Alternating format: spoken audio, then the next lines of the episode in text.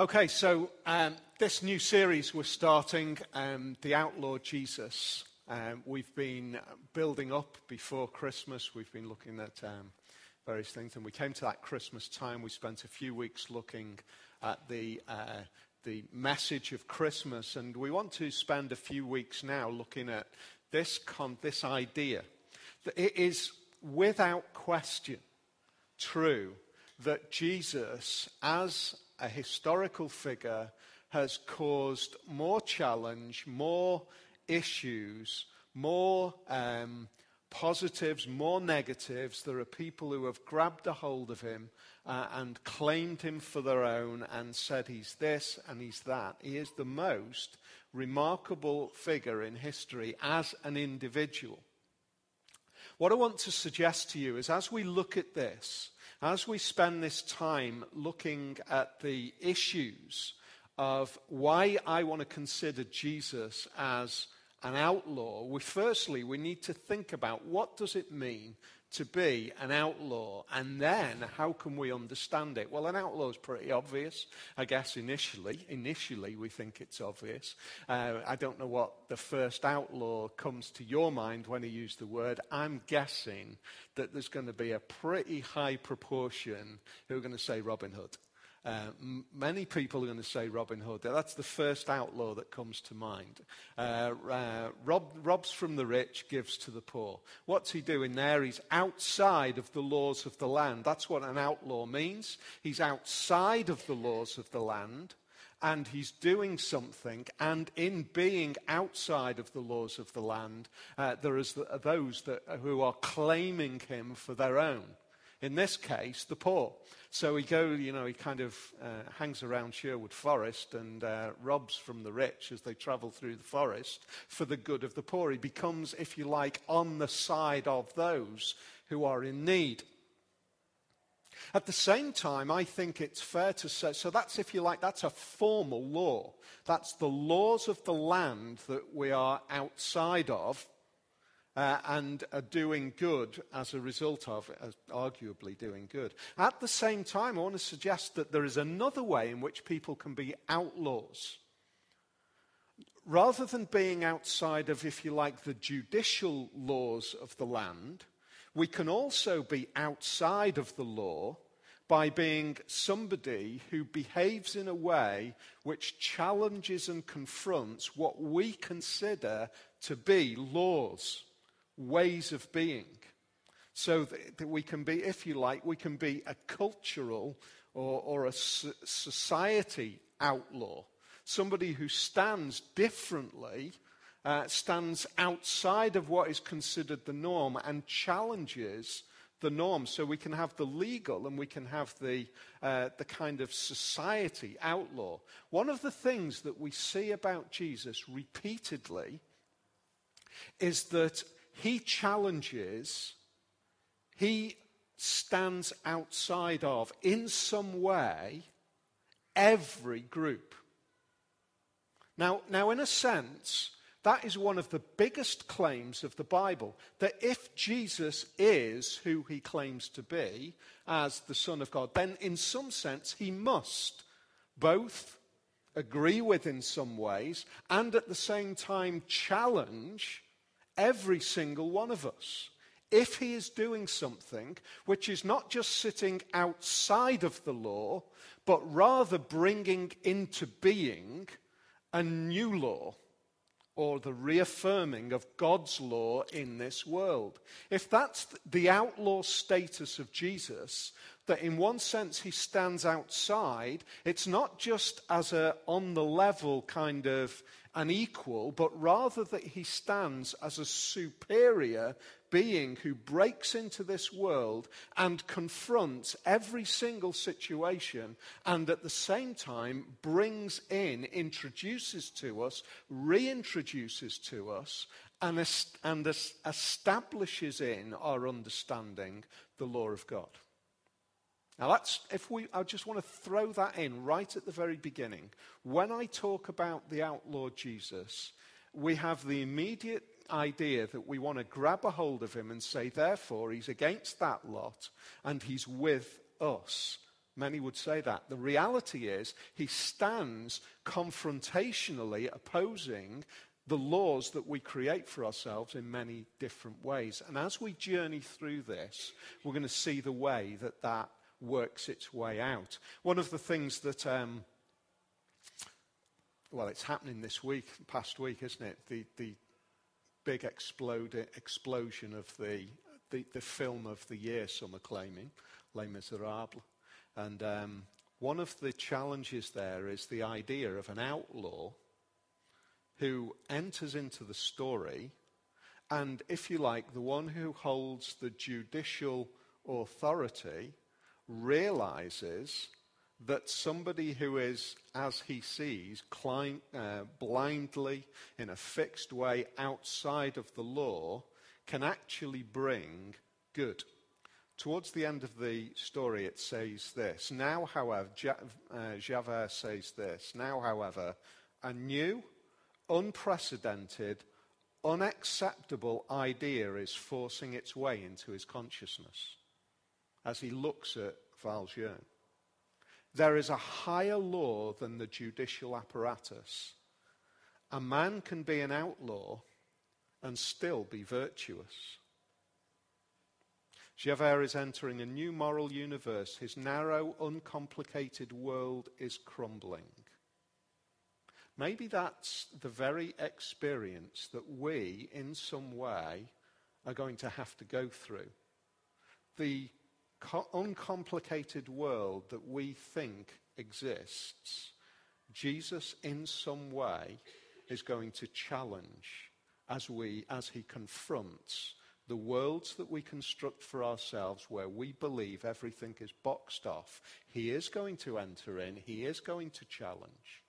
The section that we're looking at this afternoon is Matthew chapter 13. It's, if you like, it's the one that you would most think about when you think about Jesus being a challenge and an outlaw. Matthew chapter 13 is the, if, you, if you got the, we haven't had the opportunity to read all of it this afternoon. I want to encourage you, when you get home, read the rest of it. It is one of the most devastatingly powerful chapters in the whole of the Gospels. In the four Gospels, Matthew, Mark, Luke, and John, there is no other chapter where Jesus is so confrontationally in the face of the religious elite. He is devastatingly in the face of the religious elite. On seven occasions, we read this phrase Woe to you, teachers of the law and Pharisees, you hypocrites. Seven occasions he describes the religious leaders, the religious thinkers and powers of the day as hypocrites.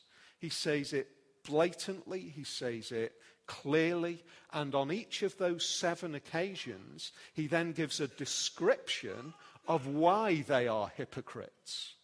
He says, You are hypocritical.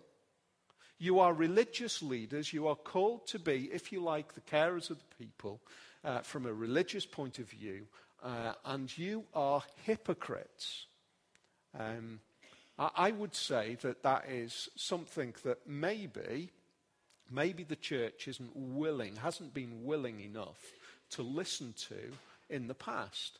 Uh, and I would apply it to, uh, apply it to the, the, the, heritage of, of the churches that I've been um, if you like, historically connected to, that as I look back over the 100, 200, 300 years of the development of the church, exactly the same can be said. Why? Because I can look at that and say, I can apply that to me, you hypocrites.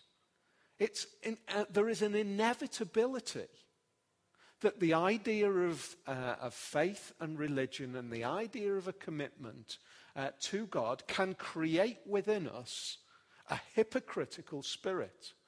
So, straight away, even though I would say, here's Jesus, Uh, he's standing against those kind of religious powers. He's calling them in your face hypocrites. It's easy then, as I mentioned earlier, for me to say, I'm with you, Jesus. I want to grab hold of you. I want to say that you are on my side because you're standing against all of that religiosity. And then at the same time, I want to say that when he says, you hypocrites, I've got to step back and say, and by the way, I can fall into that camp as well. So it's really easy to kind of grab a hold and to say, I'm with you on this one, without being willing to say, oh, and I'd better listen to you on this one as well. Seven occasions he says, Woe to you, teachers of the law of Pharisees, you hypocrites. Seven is, can be an important number in the Bible. It's, it's very often it's used as a number to describe a completion, a fullness, a biblical, a kind of a, a, uh, from God's perspective, a completion. So we've got the seven days. I don't think it's, I don't think it's, a, it's not without significance in this particular case that Jesus uses seven ways of describing the Pharisees as hypocritical. Because he's, he's, act, he's actually saying, in, as God, as a declarer of God in this world, I'm declaring you to be, if you like, completely hypocritical. Seven is significant in that way. Uh, and I want to, encourage you to, to have a look at that and to say, uh, to see how that works its way out. Woe to you, he, he, he says. Uh, and verse 1 to 12, which goes before those seven descriptions, 1 to 12 gives us th- um, three ways, or if you like, three understandings of how it works out like that. 1 to 12 is, if you like, the introduction. That's what we're going to look at. He's, and we're going to look at the outcome, firstly, of what it means to be hypocritical. Going look, we're going to look at the motivation of being hypocritical. And we're going to look at the authority that brings about a hypocritical spirit. They're the three sections, and we're going to go through it.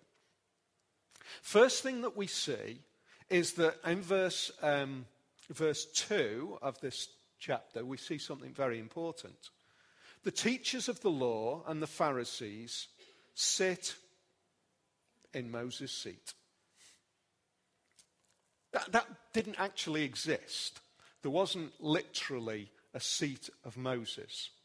Um, Moses, the historical, uh, patriarchal, well, uh, post patriarchal, the founder of uh, God's people, bringing them out of uh, the uh, Egyptian enslavement, the one who bears the law, the one who brings into existence the law of God for God's people. That's the significance of Moses. He's the one who introduces to God's people the law by which they should live. And what Jesus is saying is, you sit in his seat doesn't mean that the temple had a seat that had on the back of it Moses. What it means is you sit in the heritage and in the responsibility and in the authority that comes with bearing that responsibility. We, we, we kind of use the word seat in various other ways, uh, in, in, the same way in various other situations. We have the seat in various academic institutions. Uh, you, you, you kind of carry on the work that has been done. That's the idea that Jesus is saying. Now, that's really important, isn't it? He's saying, You sit in the seat of Moses. Where did Moses get the law from, according to Exodus? He got the law from God. And then Jesus is saying, You sit in the seat of the law that was received from God. Now, that is really important that we therefore understand that Jesus is not saying that law is now discredited. He's saying that law is what you are responsible for bearing, for taking uh, before the people for being responsible and accountable for the delivery of that and the nurture of God's people through it. You carry the law. They represent God's law. The problem is that in representing God's law, they have spiritually distorted it.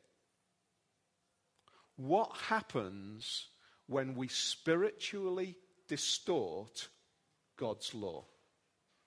Because I think that that is something that you and I today need to really take a hold of and understand. Is it possible that I, you, me, might be in my mind, in my thinking, spiritually distorting God's law and causing great damage to myself, to other people around me, and ultimately, because of that, misrepresenting and distorting precisely what God has placed in this world, which is a way to live according to Him. So the first thing that we see is in verse um, 1 to 4, we see, uh, 2 to 4, we see this. Uh, the teachers of the law and the Pharisees sit in Moses' seat, so you must be careful to do everything they tell you, Jesus says. Now, in one sense, there is an irony to that. He's using it in an ironic sense. In another sense, he's saying, if it is Moses' law, if it is the law of God that was placed uh, by God in this world, then it still has credibility. It is still something that you should follow according to the people of that particular day. That's another issue which we'll cover on another occasion. But then he goes on to say, but do not do what they do. There's the problem. Do not do what they do, for they do not practice what they preach. Wow. That is some that is a devastating condemnation, isn't it, of anybody who stands in the responsibility of being the bearer of God's law, God's word in this world. If we hold on to it and we basically are saying, this is what Jesus is saying, the Pharisees are doing, do what I say, not what I do. That's basically the condemnation that he is uh, pointing at these religious leaders. Do what I say, not what I do. Look at them. Look at these religious leaders. They are bearing that valuable law of God in this world, but they are not doing it. Well, I think if you were uh, in the situation at that first century uh, Jerusalem, you would probably think, actually, they are really doing it. They, if you look at the things that they do, if you look at the way that they live, they seem to be following the law absolutely to the every little detail. And that's the problem, in a sense. They've distorted it, they've twisted it, and they've created priorities out of small things and missed the huge things. Jesus says it like this he says the problem is uh, that they, they tithe or they give a tenth of the spices. So, one of the things that they're called to do is to give of what they've received. So, they've, they've got dill in verse uh, 23, it says they've got spices, mint, dill, cumin. They give tithes of all of that, but they've neglected the more important matters of the law justice, mercy, faithfulness.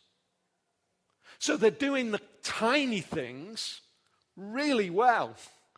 You know, they, they kind of they're measuring out their spices.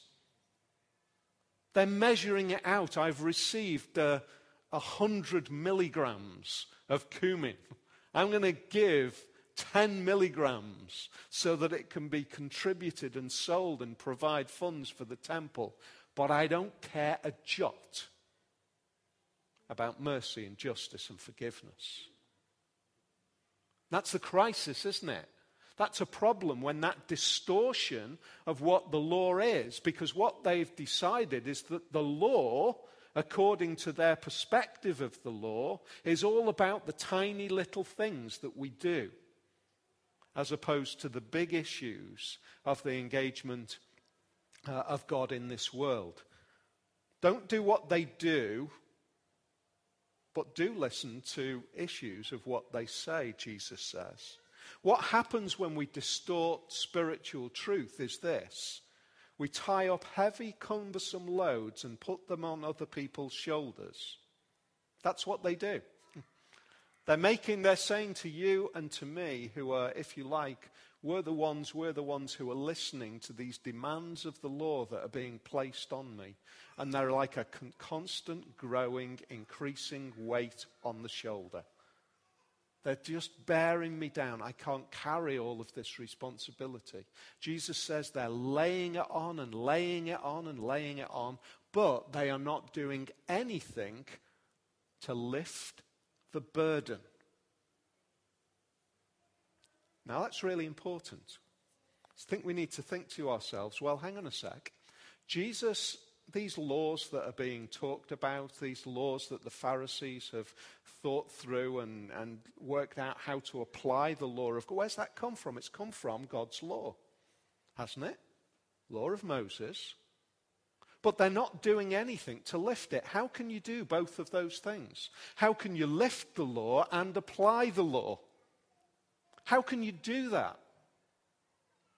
Can you do that? In fact, today, as we live our lives, how can we live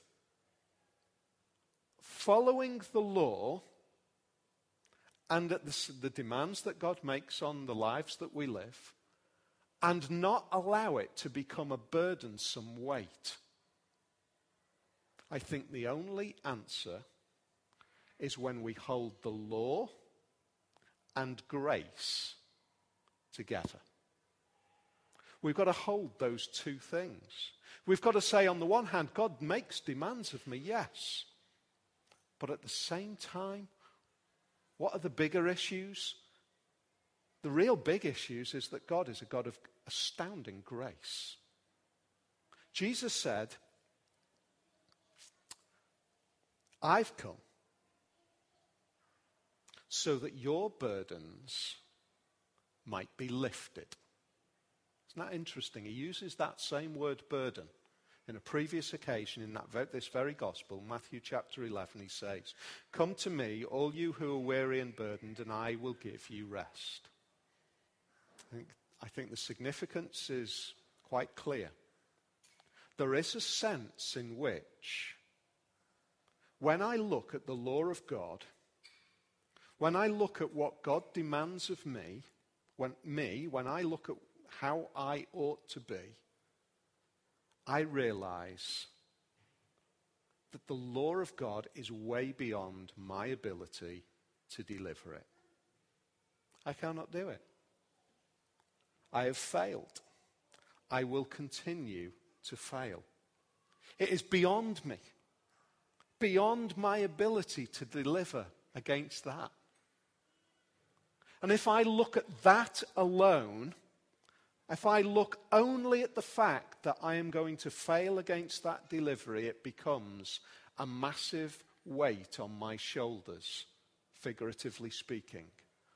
What's my answer? What's your answer when you look at how God demands that you should live? The answer is what? I've got to work harder. I've got to work harder to do the things that God would want me to do. If that is the way we think about God's law, we're doing precisely what the Pharisees are being accused of doing. We're putting the weight on our shoulders, and we're putting more weight on our shoulders, and we're putting more weight on our shoulders, and we're doing nothing to lift that weight. Nothing to lift it. And Jesus says, I've come so that that burden will be lifted. What does that look like for you and me? It means that I can live knowing that He makes those demands of me. But you know what? I can live a failure. I can live a failure. I can live failing to deliver. That is the best news that there is. Not because he accepts failures, but because he carries the burden of my failure. He carries my ineffectiveness. He carries my rebellion. He carries all of those issues. He becomes the bearer of that burden. He, he lifts the burden. Now, you're saying, you might say to yourself, well, fair enough. I can see how Jesus does this. But aren't these Pharisees, aren't they in a different time in the history of God's people? Aren't they at this point in time accountable for making sure that people follow uh, the law of God? Aren't they just caught in that moment? I don't think so. Because if we dig back into the Old Testament, we find that God is exactly the same there as he is now. Listen to what it says in Psalm 103, verse 9 and 10. Incidentally, I think my two favorite verses in the Bible. Psalm 133, 103, verse 9 and 10, it says this He will not always accuse, nor will he harbor his anger forever. He does not treat us as our sins deserve or repay us according to our iniquities. What is God like? That's the key. What is God like? Is he a God who heaps demands on us and then beats us up when we fail to keep them? Or is he a God who says, This is how you ought to be?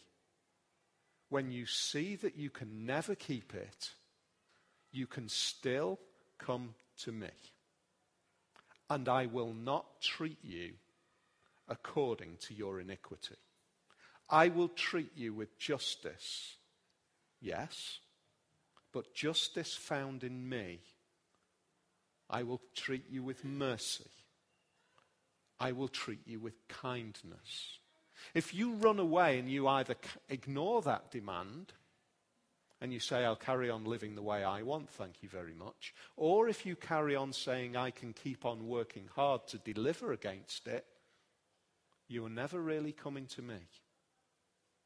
But if you say, I come to you in my inadequacy, failure, rebellion, and I say, What are you like? He will say, I am a God who does not treat you according to your iniquities. That is the way in which the Pharisees of the day could have lifted the burden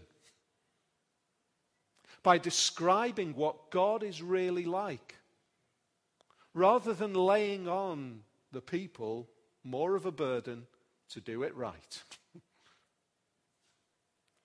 when we lay on the when we lay clearly in our view the demands of God, we need to hold side by side the nature of God. What's he really like? The great news is he is a God of mercy. So I want to say, well, why do they behave like this? How is it that this kind of behavior, this kind of pattern, has happened? Number two, section two, the motivation is very clear. Verse 5 says, Everything they do is done for people to see. That's the problem. Everything they do is done for people to see. They make their phylacteries wide and the tassels of their garments long. What's that all about?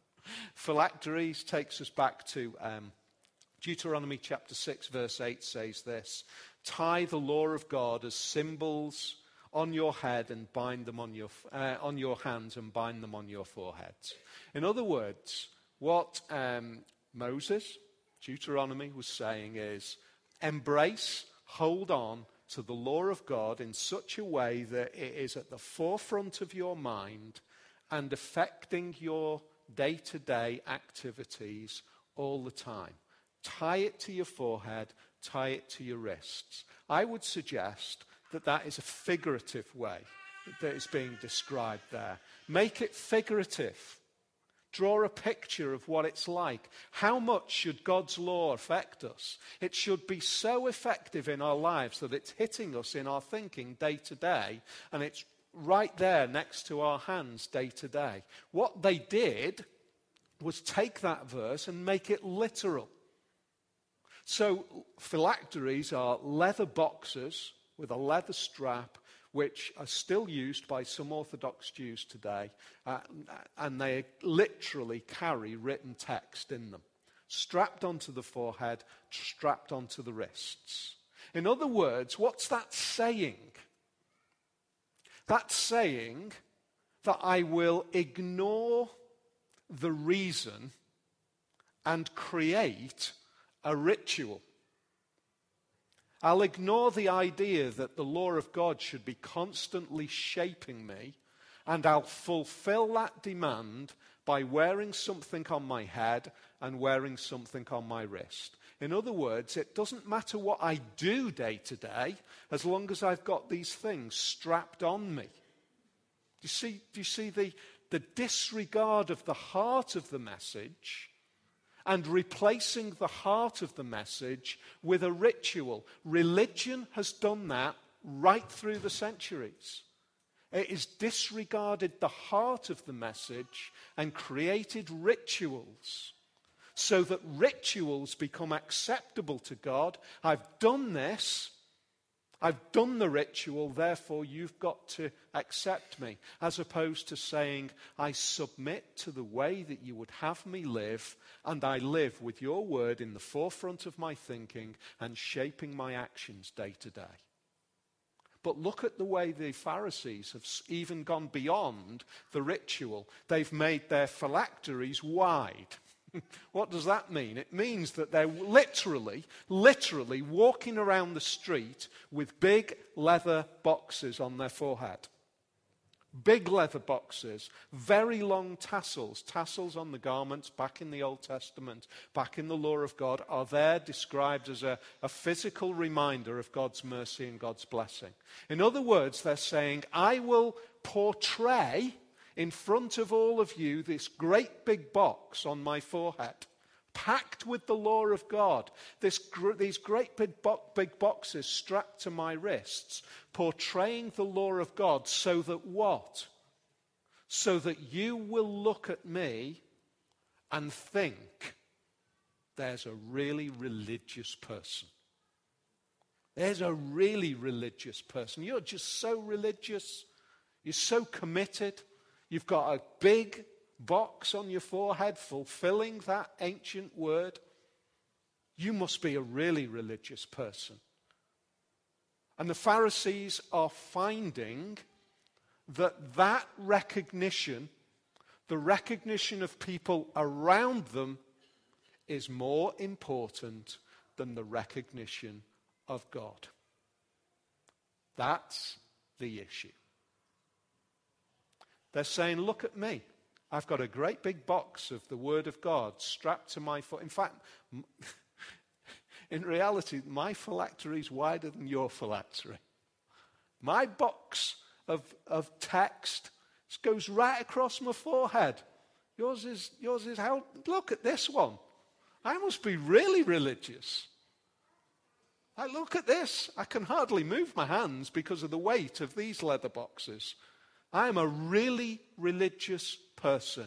And then you think to yourself, and let's stop and let's say, am I in the same danger of creating patterns of behavior which in our culture, in our way of doing things, look religious, but they are a million miles away from the heart? You know, the Word of God doesn't actually affect my thinking day to day affect my actions day to day. I'm not living with a constant reminder of the tassels day to day, the Word of God shaping and impacting me, the presence of God shaping and impacting me. I'm quite happy for you to think that I'm religious because your opinion means more than the opinion of God. Wow. That is, that is devastating, isn't it?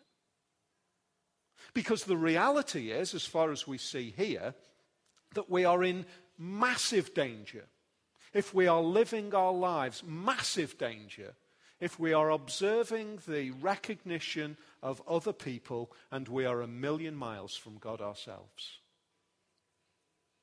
What a devastating place to be. Where the opinion of other people is more important than the opinion of God. And Jesus subverts. I mean, there is nothing more outlawish, really, than Jesus coming into this situation and saying, those guys who think that they are the religious leaders, who think that they are supreme and important, and the models of how to be, don't listen to them in terms of following their behavior because it's a dead end. They care more about you than they do about their Father in heaven.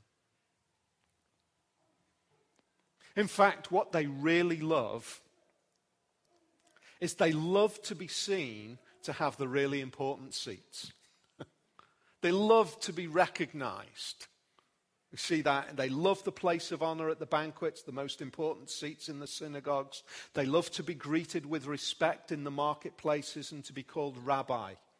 You know, I'm going to be really, I'm going to be really um, honest here in terms of my perspective of how that I see that working out in the historical church of the past thousand years of this country.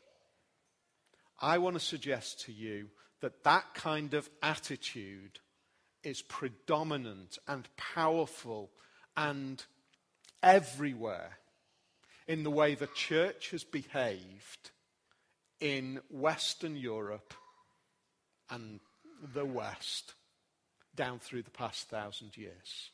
We want to be seen to be big. We want to be seen to be powerful. We want to be seen to be important. We want to gain power and authority.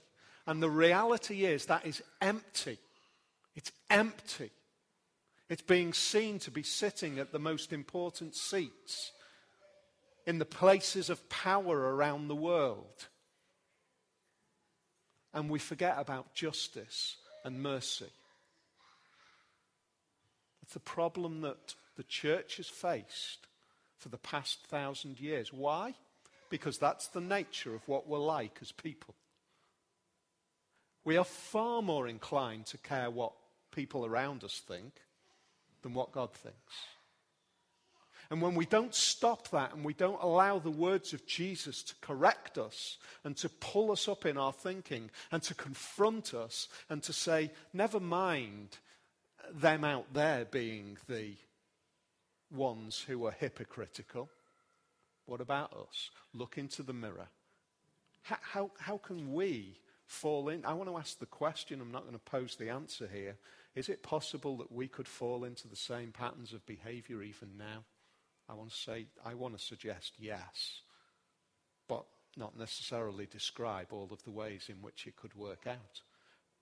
But listen to Jesus. We have exactly the same tendency because of the problem of our hearts deep down inside. So the motivation for the twisting and distorting of spiritual truth is so that we can gain credibility in front of other people rather than rec- recognition before God. And then finally, we kind of lead into it with the final words that we see in verse 7. They love to be called rabbi. And then Jesus goes on to say, You're not to be called rabbi, for you have one teacher and you are all brothers. And do not call anyone on earth Father, for you have one Father, and he is in heaven. Nor are you to be called instructors or teachers, for you have one instructor or teacher, the Messiah. Three ways in which we use titles to create identity.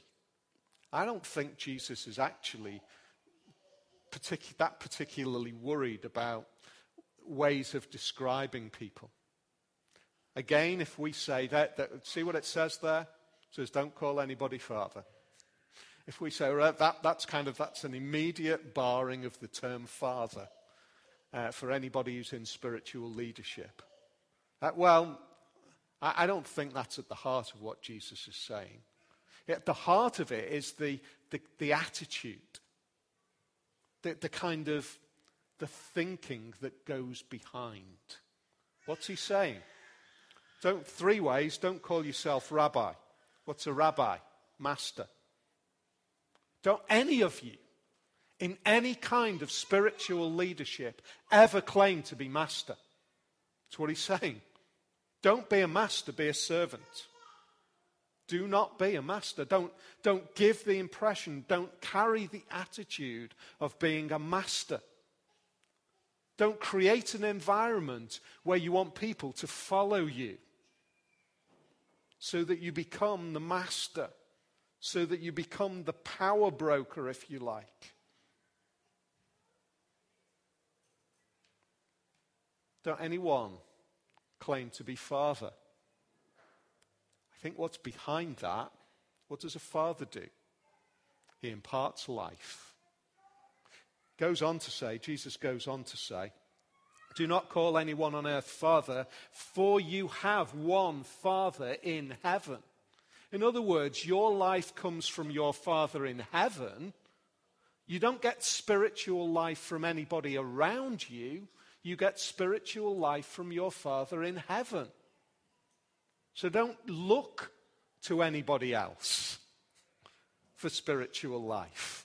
Look to your Father for spiritual life because He is the one who imparts life.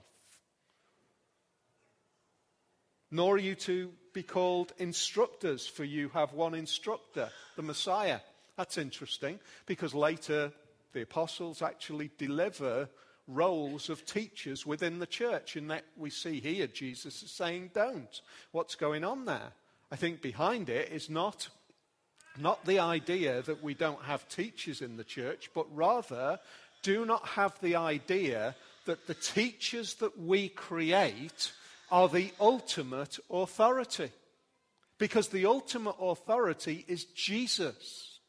Peter says this. He says, Now listen, you he's writing to the church, you are living stones and are being built into a spiritual house. You are a holy priesthood. You are bringing spiritual sacrifices acceptable to God through Jesus Christ. In other words, one of the basic ideas is that you do not look in any of those ways at other people straight off the bat,